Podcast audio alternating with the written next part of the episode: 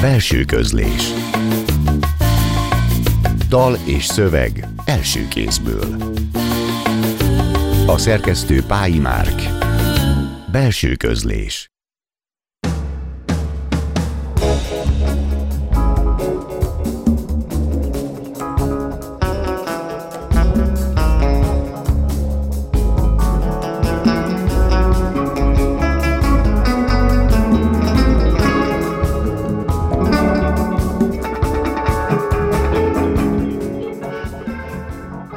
Jó estét kívánok! A Klubrádió zenés irodalmi műsorának mikrofonjánál a műsorvezető Szegő János köszönti Önöket.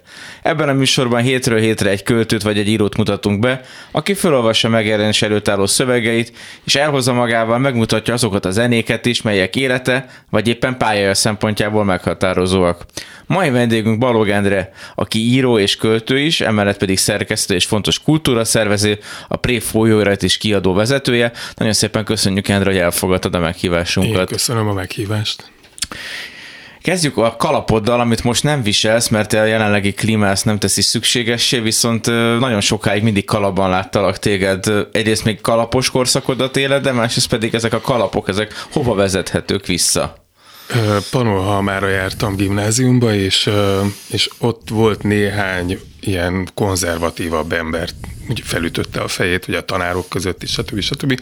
És volt olyan, akinek volt kalapja, valamint az odajáró fiúk baráti körében is volt ilyen fiatalember, és nekem ez szimpatikus volt, én ugye rendes paks mellől érkező parasz gyerekként azt láttam, hogy kalapot csak a nagypapám uh-huh. korabeli emberek hordanak, és akkor ez egy egészen más típusú kalaphordássá változott. Ez mint Ma az is. féle zakó, tehát egy ilyen kalapot hordani kell, ugye? És akkor én most úgy vagyok vele, hogy ha kedvem van, akkor akár nyáron is egy szalmakalapot fölveszek, hogyha pedig nincs kedvem, akkor nem hagyom, hogy a divat megmondja, hogy ki vagyok, ki legyek. Szép idézet volt. Hány darab kalapod van egyébként? Ö, négy most amikor mondtad, hogy Panohamera értál, és elgondolkodtam, hogy a kalapviselés, hogy a rabbi képző talán egy autentikusabb fejlet volna, ahol a kalaphordásra bátorítják igen. az embert. Paksot említetted, igen, az életrajzodból lehet látni, hogy 1971-ben Pakson születtél, ami akkor még egy egészen másik település, város volt. Konkrétan Paksi a családod, vagy Paks mellőli, vagy honnan eredeztethet? Konkrétan német kéri a család, Aha. tehát ez egy Sváb falu? Sváb, ex-sváb falu, de az én nagyszüleim részben ott tudtak maradni, tehát én, én bennem is van egy negyed részt svábvér, uh-huh.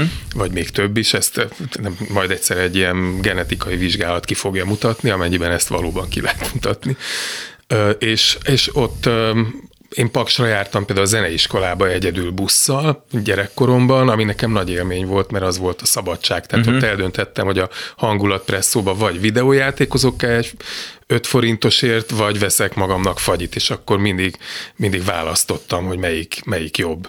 És utána mentem természetesen zenélni. Az erőmű az ekkor tájt Az már ekkor megvolt. Már ekkor megvolt. Tehát már uh-huh. építkeztek, és uh, lehetett érezni azt, hogy ott aztán még jobban tudna dübörögni a szocializmus és innen kerültél át akkor Pannonhalmára ezek szerint kollégistának. Ez így, így volt, ott akkor még csak kollégisták voltak, így van. Mondjuk átmenni minden nap német kerül Pannonhalmára, az valóban meglehetősen nehéz lett volna. Igen. És az, hogy bölcsészkarban folytasd a pályádat, az már a gimnázium előtt eldőlt, vagy a gimnáziumban dölt el, vagy a gimnázium után dölt el, vagy egy erős tanárhoz kötődik? Nekem nagyon-nagyon-nagyon rossz magyar tanárom volt uh-huh. egyébként, tehát nem is említem meg, hogy ki a német az azért volt egyértelmű, mert már általános iskolában, sőt már óvodában elkezdtem németet tanulni, és, De ezt és kiderül... otthonról is hoztad ezt a németet? A vagy? németet otthon nem beszéltünk, ugye, mert, mert az van most egy érdekes film a, a svábok kapcsán, és hogy így, így ezt titkol, abban is elmondják, titkolták ezt a svábságot, uh-huh. nem nagyon szabadott otthon beszélni, ez egy, egy fura számomra értetetlen ön, önkontroll volt. Uh-huh.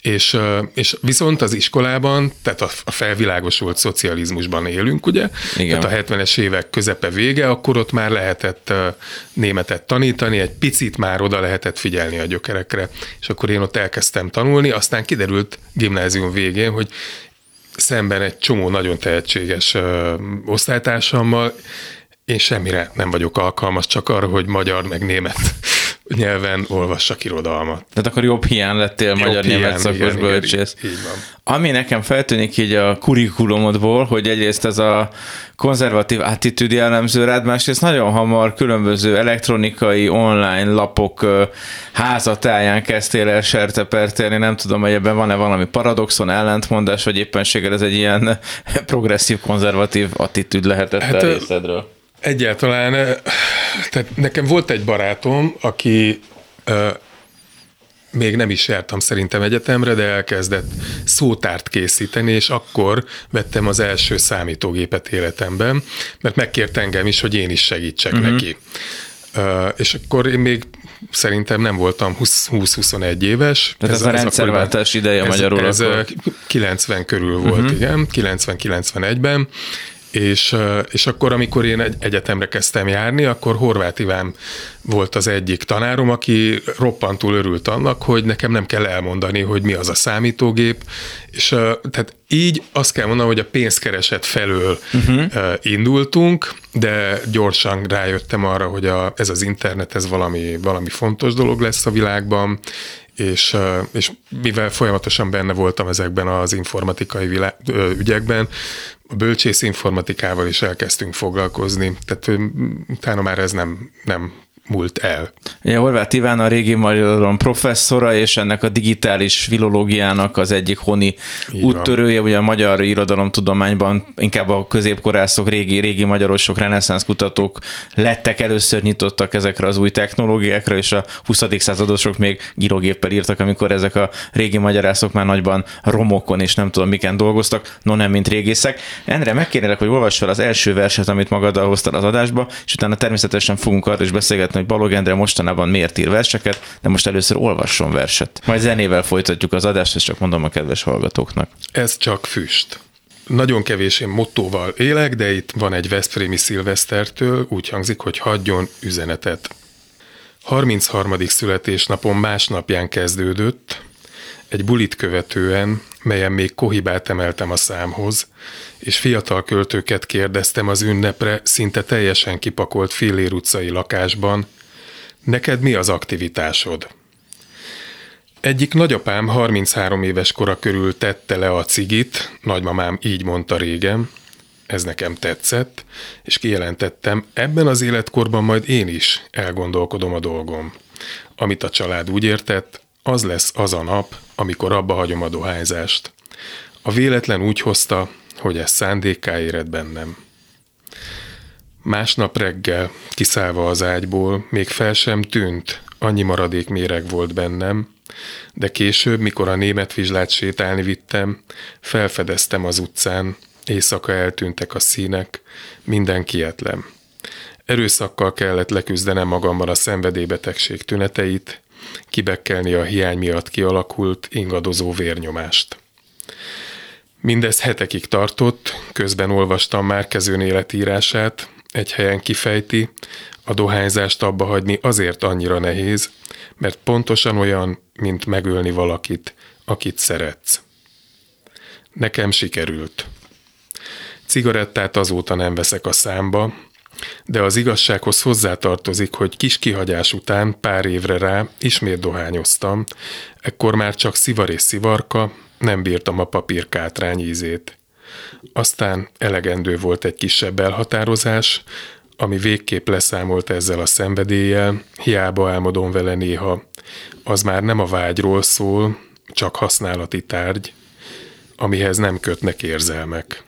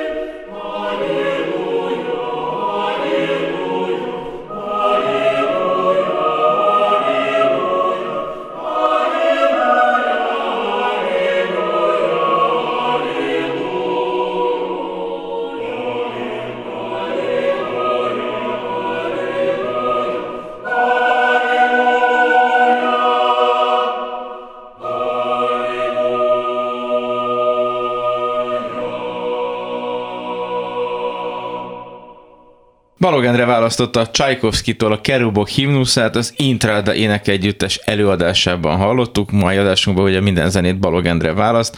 A versekről később fogunk beszélgetni, egy kicsit horgonyozunk még le a prózánál, ugyanis Parazita címmel jelent meg kisepikai köteted, és ezek a szövegek, mintha maguk is lebegnének a több műfajúság között. Miért kezdtél el írni akkor, és miért ebben a műfajban kezdtél el otthonosan mozogni, illetve utána miért hallgattál el? Tehát most ezt, ezt a szegmest bontsuk ki egy kicsit. A, az én irodalommal kapcsolatos pályám igazából szerkesztéssel indult. A, az 1990-es évek közepén egy Télem című folyóiratot kezdtem szerkeszteni, többet magammal, Télem az a télemai apátság a François Rabelais-nek egy fantasztikus találmánya. Mint ahol... az közismert mondaná Safranek a macsafogóval. Igen, tehát hogy itt, uh, itt férfiak és nők fantasztikusan szép ruhákban finom ételeket uh-huh. eszegetnek és olvasnak egész nap. Ez, ez volt a legszebb utópia Szerbantal szerint, uh, és, uh, és mi ennek megfelelően szerettünk volna egy folyóiratot készíteni, ez el is indult. Aztán ahogy így a megteremtődött a lehetőség, akkor én, én úgy gondoltam, hogy megmutatom, hogy én milyen zseniálisan tudok írni is. És hát ez, ez az az a korszak, amikor, amikor még az ember azért akar írni, hogy elismerjék, amikor azért ír, mert szeretné, hogyha szeretnék, azért ír, hogy meg tudja mutatni, hogy ő akár jobb is, mint mások, de... Hogy látva lássák. Hogy látva lássák, de hogy alapvetően azt gondolom, hogy ez a nálam mindig kiegészült a szerkesztéssel, és a, aztán észrevettem, hogy a kortársaim köztük főleg a Per Krisztián és a Térei János, akikkel együtt jártunk egyetemre, valamiért sokkal jobbak, mint én. Uh-huh. És akkor így, így, így maradtam a folyóiratszerkesztésnél, majd utána, mert azért megjelent a kis kis prózakötetem, de, de most én ezt már nagyon régóta nem olvasom, nem vettem elő újra, nem is biztatok erre senkit. Ami most van, az egy teljesen más, más világ szerintem, mint az a világ volt. Bennem is, meg más vágyak vannak szerintem. Ezek után akkor még jobban adja magát a kérdés, hogy ugyanakkor meg mi az, ami most újra megszólalt benned, hisz az elmúlt időben vagy te találtad meg a lírát, vagy a líra talált meg téged, de közölsz verseket, és írod is őket, nem csak közlöd. Hát, egy, egy más miatt írsz, és más az egészhez való viszonyod, és miért a vers? A, azt gondolom, hogy, hogy hozzátartozik picit ehhez az is, hogy, hogy telítődtem egy nagyon-nagyon nagy mennyiségben az irodalomszervezéssel, a folyóiratszerkesztéssel, és, és valószínűleg egy kicsit más irányba is kezdtek energiáim lenni, vagy akartak lenni, mert ez az állandó küzdelem, hogy legyen pénz, vagy embereket rábeszélni, hogy ingyen is dolgozzanak, a, mindig példát mutatva, hiszen én ugye nem csak ingyen dolgozom, hanem még saját családi kasszából is uh, tolom be a zsét. Tehát, hogy ez, ez, így, uh, ez így eléggé um, elfárasztott, és szerintem ebből is következett az, hogy volt bennem valami vágy, valami uh-huh. egészen mást is csinálni, de az imént említett Veszprémi Szilveszternek, amikor elolvastam a még kéziratban lévő helyek, ahol rám öröm vár című kötetét, majd nagyjából ezzel párhuzamosan Lángorsolyának a nálunk megjelent könyvét, akkor, akkor valahogy ez a kettő bekapcsolt valamit, és uh-huh és emellett volt néhány... Érdekes, bocsánat, meg a téreiek éppen, hogy elhalkítottak a saját pályatársaid, és ez a fiatalabb nemzedék pedig most, mint hogyha aktivált volna benned ezek szerint ez valamit. Ez így igaz, volt egyébként ezen kívül még, a, még néhány ember, a, Horváth Florencia egy fiatal költőnő, vagy Molnárti Eszter, vagy még egy-két ember, aki mm. egyszerűen nem fogadta el, hogy én mindig azt mondom, hogy én nem olvasok verseket. Tehát állandóan arra bíztattak, hogy, hogy ha már egyszer kiadok verseket, akkor olvassam is őket, hát ne legyen már az az, az a lehetős, de álljon lé, ugye elő az a helyzet, hogy én mondjuk nem, tehát beszélgetek egy költővel, akit én adtam ki, és kukán kell beszélgetni, mert nem olvastam az ő szövegeit. Tehát ez, ez így, tehát szinte már már gúnytárgyává vált az, hogy én nem olvasok verseket, és abból persze rögtön átfordult egy idő után. Ez uh-huh. Hogy nem csak olvasni, nem írni is kezdted őket. Igen, igen, igen, így van. Jó, mindjárt meg is hallgatjuk a következő versedet és a következő zenét, és aztán folytatjuk a beszélgetést. De akkor most kérlek a Justina nővér imájával folytassuk a mai adást. Justina nővér imája.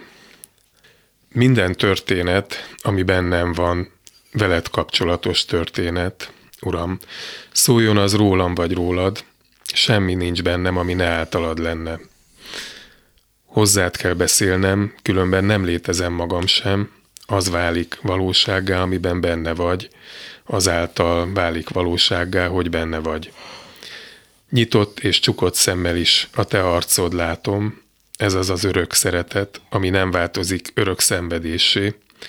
Beszélj az én számmal, adj enni az éhezőnek az én kezemmel, cselekedj a testem által. Példádat megismerni add, hogy fáradhatatlan, szándékod bennem felismerni add, hogy engedelmes legyek. Ments meg a kárhozattól, minden perctől, amit nélküled töltök.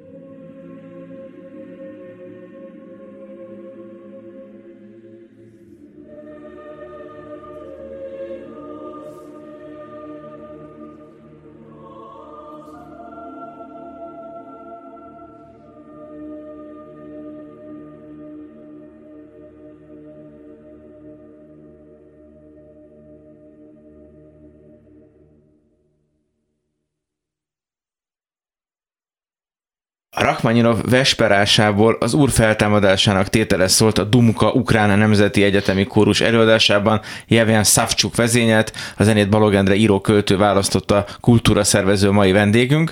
A zenékről az adás végén fogunk beszélgetni, de egy nagyon érdekes mintázat rajzolódik ki a számára egy hallgatás közben is érzékelhetjük. Beszéljünk most a Préről, amelyel neked összefort a neved. Szentkúti után a te, vagy a legnagyobb asszociáció, azt hiszem a Prére, ha az ember kimondja ugye ez egy folyóira, de valóságos univerzum, hisz könyvkiadó, és most már a Bartók Béla úton egy nagyon izgalmas kulturális lokalitás is, a Kisprésház. Miért lett Prének Pré a neve? A Présej ki egy jó választ. Nagyon egyszerű egyébként ez a dolog. Én Szentkuti Miklósból írtam a szakdolgozatomat, nem a Préből, hanem egy másik könyvből, és amikor a Télem című folyóirat akkori szerkesztőivel csúnyán összevesztem, akkor úgy volt, hogy én nem bírok meglenni folyóirat nélkül, és néhányan összeálltunk, és egy új lapot indítottunk. A feleségem Világos Beatrix mondta azt, hogy hát mi lenne, ha az lenne a címe, hogy Pré. És akkor megkérdeztük a Tompa Máriát, aki a Szentkuti hagyaték gondozója, hogy hozzájárul -e ehhez a névválasztáshoz. Ő boldog volt, természetesen örült neki, hogy így is legalább valakik tovább viszik a Szentkuti munkásságot. Hát nyilván azon túl, hogy volt egy-két Szentkuti szöveg vagy szám a Pré életében, alapvetően ez nem egy Szentkutit munkásságát nem, elemző nem. dolog, hanem, hanem egy jó játéknak tűnő sztori volt a posztmodern korban, amikor mi indultunk, egy Pré című lapot elindítani, és akkor ugye ezt például külföldieknek inkább így szoktam mesélni, hogy, hogy ez nem annyira, tehát Szentkutit meg sem említve, uh-huh. tehát hogy ez egy posztban egy Pré.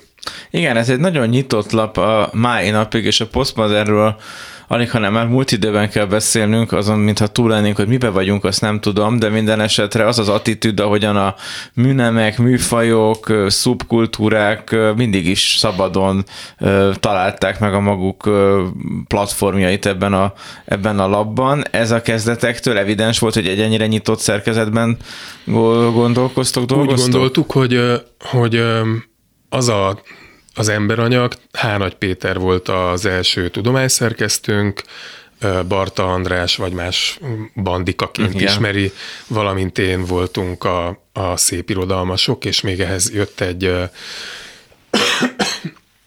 ma már a bankszférában tevékenykedő lány, aki, aki még segített nekünk, és a Hánagy Péterre, az ő munkásságára jellemző az, hogy a pereműfajokat folyamatosan ö, izgalmasnak tartja.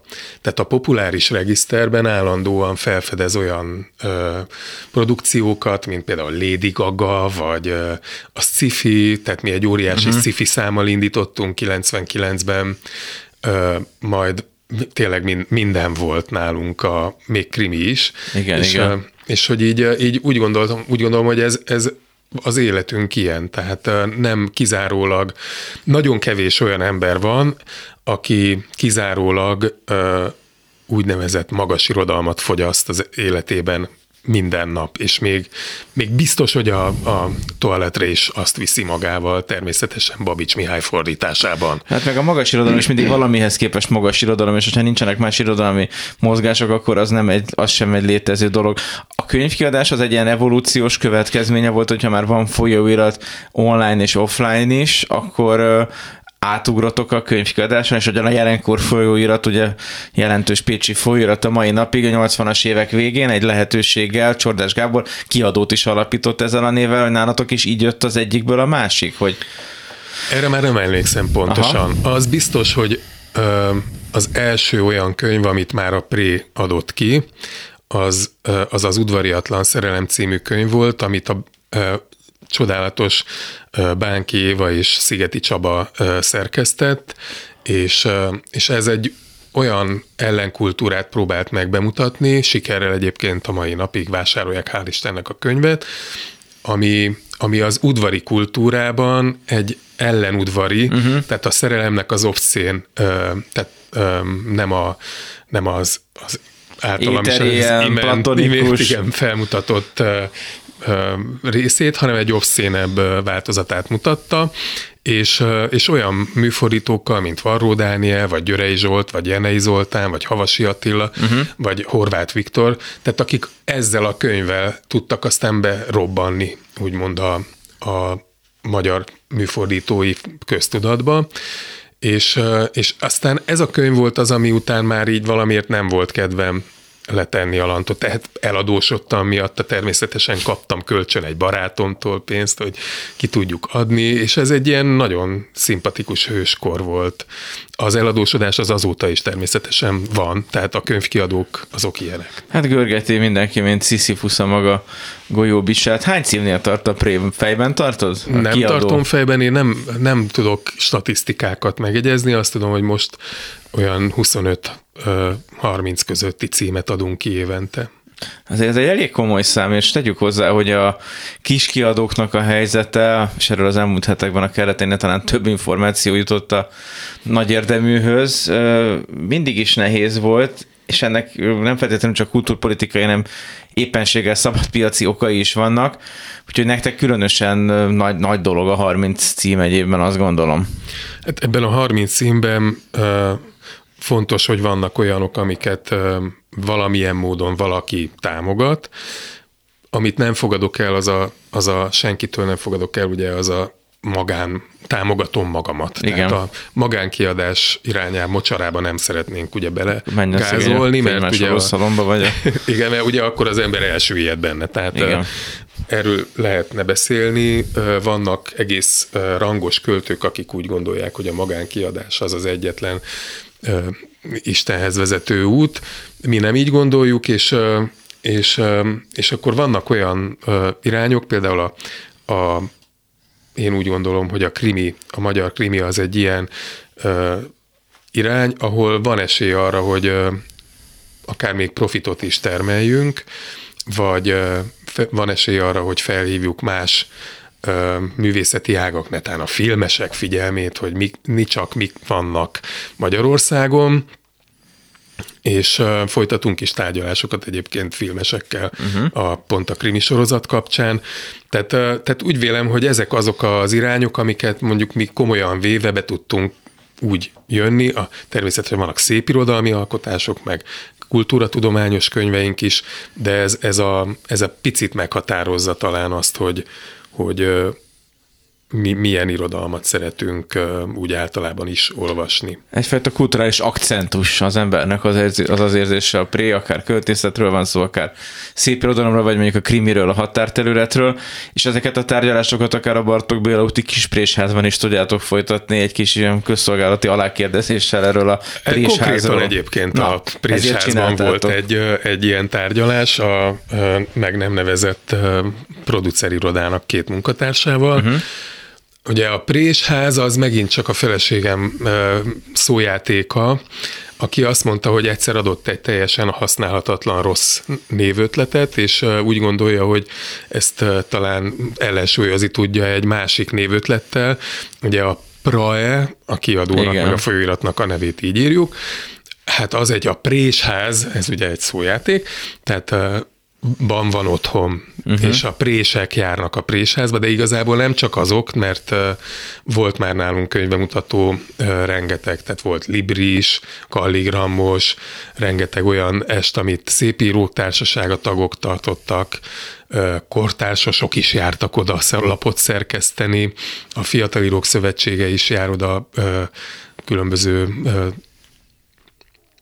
eseményeket tartani, tehát úgy gondolom, hogy kezd, kezdünk be tagozódni ebbe a világba, és uh, számítanak is arra, hogy az emberek, hogy, hogy ott, ott lehet, hogy lesz valami uh, valami izgalmas dolog esténként. Van, legjobban talán nekem a Kötetlenül című sorozatunk tetszik, ahol még kötettel nem rendelkező ö, embereket kérdez Horváth Lorencia, itt ismertem meg például egy, egy csomó csodálatos embert, most éppen Vados Annát fogom említeni, mert az ő verses kötetét például már többször olvastam, és iszonyú nagy élmény az, hogy, hogy valaki ennyire komolyan veszi a költészetet is, meg a másik embert is, meg, a, meg az életének az alakítását is, és, és nem a zseni kultuszban él, hanem egy kicsit sokkal tudatosabb világot próbál építeni. Úgyhogy például én is ennyi mindent köszönhetek magának a, a présáznak. Most arra kérnének, hogy akkor a következő versedet olvast fel, és utána Alfred Schnittke koncertó részlete fog következni a belső közlésben. Érzéki leírás. Az illat odacsal, hiánya céltalanná tesz. A szem időt ad, később elfordulásra késztet.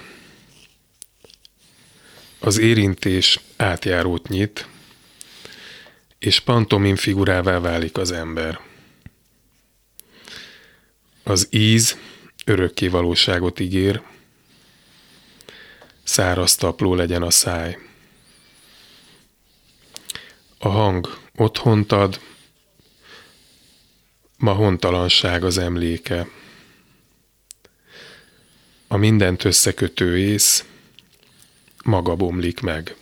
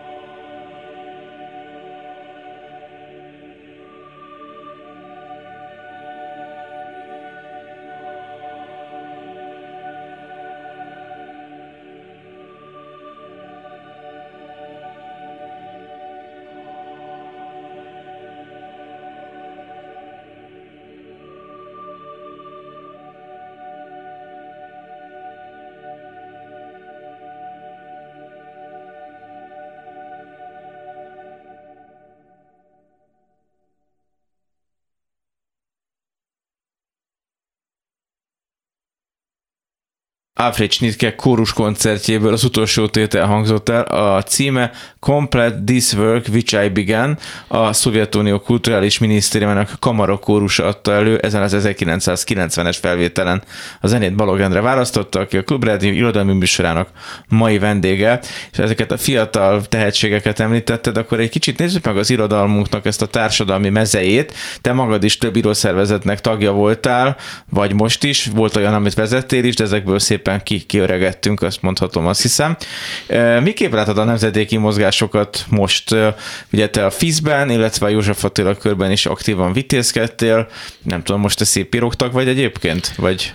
Szép írók társaságának vagyok a tagja, és ott Péceli Dórával, valamint Német Gáborral a szociális munkacsoport ott vezetem, tehát hárman vagyunk, ugye uh-huh. mind, ahol már hárman vannak, ott muszáj legyen egy vezető, Igen. mert az kommunikál az emberekkel, és a másik két ember pedig zseniális szavazó, úgyhogy mi, mi így hárman próbálunk egy olyan dolgot csinálni, amit uh, Szkárosi Endrével, a Szépírók Társaságának sajnos elhunyt korábbi elnökével együtt találtunk ki. Én ezt nagyon fontosnak tartom, ezt úgy is mondta annak idején a Bandinak, hogy a, egy szervezet akkor válik szerintem nagykorúvá, hogyha képes a, a legelesettebb tagjait maga ö, valahogy támogatni szociálisan. De érdekes ez a kör, amit így leír a pályád, mert amikor megismertelek, akkor te még a fiatal irodalomnak voltál egyfajta ilyen nagybágy-bágy figurája, és most meg olyan pályatársakról beszélsz, akik vagy idősebbek, vagy középkorúak, de minden esetre éppen egy leszakadásban vannak, és nem a felívelést, hanem a, a rehabilitációt, vagy a, egyfajta gondoz, gondozást kell talán megteremteni. Mennyire figyeled még most a fiatalokat? Az eddigi válaszaikból az derül, hogy most éppen intenzívebben van egy boom találkozásod. A, azáltal, hogy kiadunk könyveket, már eleve találkozom ugye fiatalokkal, ilyen például a Veszprémi Szilveszter vagy a Lángorsolya, vagy vannak olyan más, most nem fogok neveket említeni, akiket előkészítünk, illetve ez a, ez a présház az azért is jó, mert elkezdtünk ott is egy picit műhely folyamatokat uh-huh. És, és nekem van egy nagy régi gondolatom, a Jaknál még ezt ki is dolgoztuk, nagyon-nagyon szépen, szisztematikusan, hogy a, nem csak Budapesten van irodalmi élet, hanem van Szegeden is, Debrecenben is, Pécsett is, Miskolcon is, és tudatosan ö, választottam akkor is már, és most is azt, hogy legyenek ilyen élő kapcsolataink, úgyhogy ö, például elkezdtünk közös műhelyezési folyamatokat szegediekkel, így jött például a Veszprémi Szilveszter, uh-huh.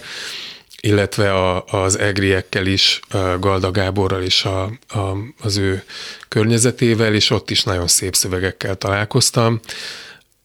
A budapesti eltések azok nagyon nagy szeretettel járnak a Présházba, őket ott lehet látni, tehát bár az, villamos megálló. Így van, tehát hogy én azt gondolom, hogy, hogy meg ugye a Florencia mindig meglepődik az ember, hogy ki mindenkit tud meghívni. Nagyon szép, tehát jó, jó anyag ez, ami most már eddig volt több mint tíz alkalommal. Az utolsó versedet fogod mindjárt felolvasni, de előtte még röviden válaszolj arra kérlek, hogy ki az, akinek megmutatod ezeket a kész szövegeket ezekből a fiatal pályatársakból valamelyikőjük, vagy egyáltalán okoz-e neked gondot megmutatni egy kollégának a szövegeidet, vagy, vagy visszarázódtál abba, hogy van Balog Endre a szerkesztő kiadó, és van Balog Endre a költő? Ez egy érdekes kérdés. Úgy Köszönöm alakult, szépen. hogy nyilván megtudtam, hogy mindenkinek, majdnem mindenkinek van ilyen tehát például Tóth Krisztina annak idején Simon Balázsnak küldte el. Balázs volt az egyik legkekecebb ember, akit én ismertem, és aki, aki biztos, hogy szétszette a szövegeket. Tehát volt rengeteg olyan ma nagyon híres költő, aki sírva távozott egy-egy olyan beszélgetésről, ahol a Balázs megalázta, annyira szétszette. A több mint 20 éve elhunyt költő Simon Balázs, akiről beszélünk, bocsánat. Így csak van, tehát, tehát csak azért akartam Igen. ezt a nevet behozni, hogy, hogy fontos az, hogy az ember megmutassa másoknak. Én uh, lángorsajának szoktam elküldeni ezeket a szövegeket, aki ilyeneket szokott válaszolni, hogy szép, vagy olyanokat ezen még dolgoznék.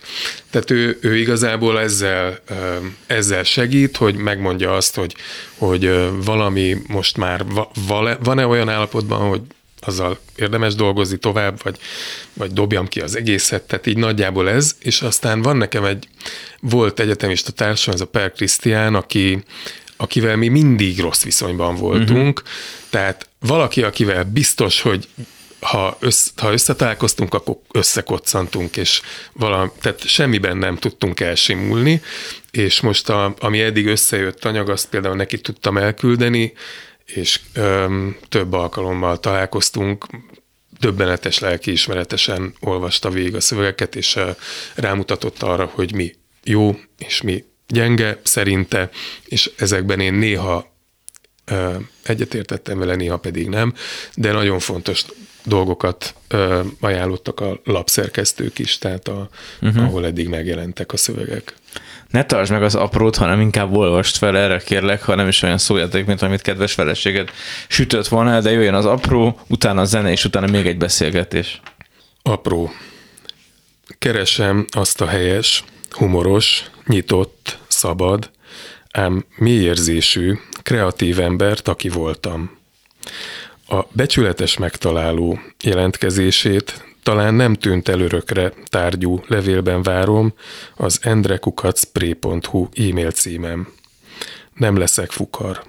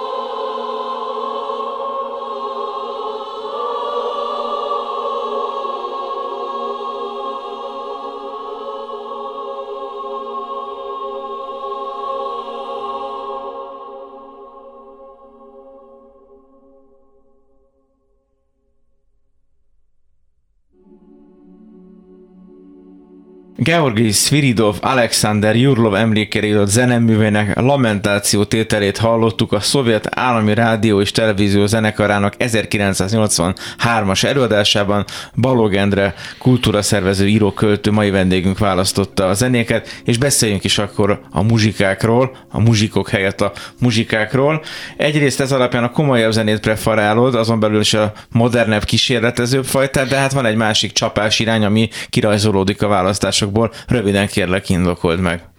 Az talán mégsem lehet elhagyni a muzsikokat, amikor az oroszokról beszélünk. Ugye itt most csak orosz zeneszerzőtől hallottunk, illetve olyan orosz, aki például a Snitke zsidó származású, de tehát én úgy, úgy gondolom, hogy ráirányította a figyelmet ez a mm, háború, ami Ukrajna lerohanásával kezdődött, és aztán folytatódik ki tudja meddig, hogy mi is ez az orosz művészet. Uh-huh. Rengeteg probléma volt, hogy vezényelhet-e, nem vezényel, énekelhet-e, nem énekelhet, és, és akkor én elkezdtem megnézni, hogy mik vannak. A, a legizgalmasabbnak azt tartom, hogy, hogy a nyugati mintákat nagyon fontos, komolyan, tehát komolyan vévő Csajkovszki például, az, aki az első igen, igen. mai zenéket hozta.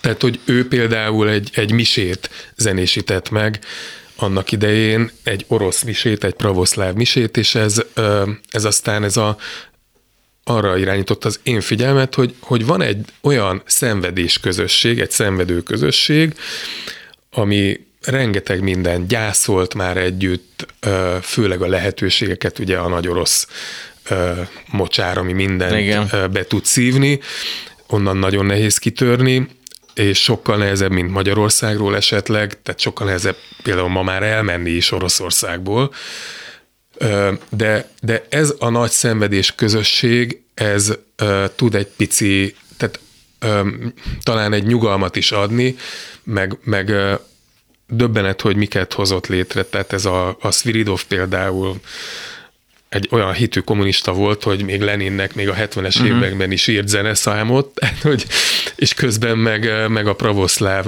zenét azt, azt szintén nagyon komoly ihletforrásnak tartotta, de a Snitke ugyanígy, és hát a, a tízes években Rachmaninov akkor tehát ugyanezt ezt az irányt folyamatosnak tartotta, tehát nekem az a meglátásom, hogy, hogy egy, egy nép, ha komolyan veszi a saját szenvedését, akkor a legnagyobb műalkotásokat tudja létrehozni. Egyébként nekünk is nyilván nem a népi szenvedés, de hát József Attila például szintén egy ilyen figura volt.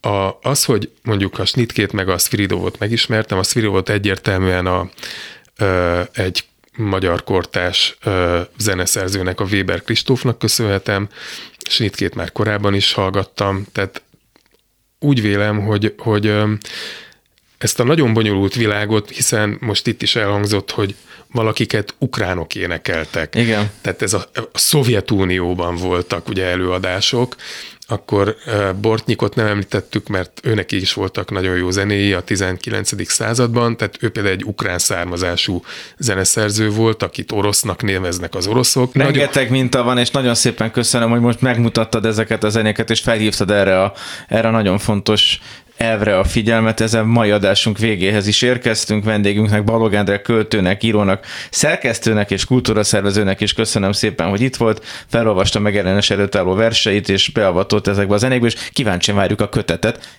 Engem az is érdekel, hogy hol fog megjelenni, ezt majd megtudjuk kellő időbe. Én most búcsúzom a hangmérnökök Rózsahegyi Gábor és Túri Rui nevében is. Köszönöm a figyelmüket, további szép nyári estét kívánok. A műsorvezetőt Szegő Jánost hallották.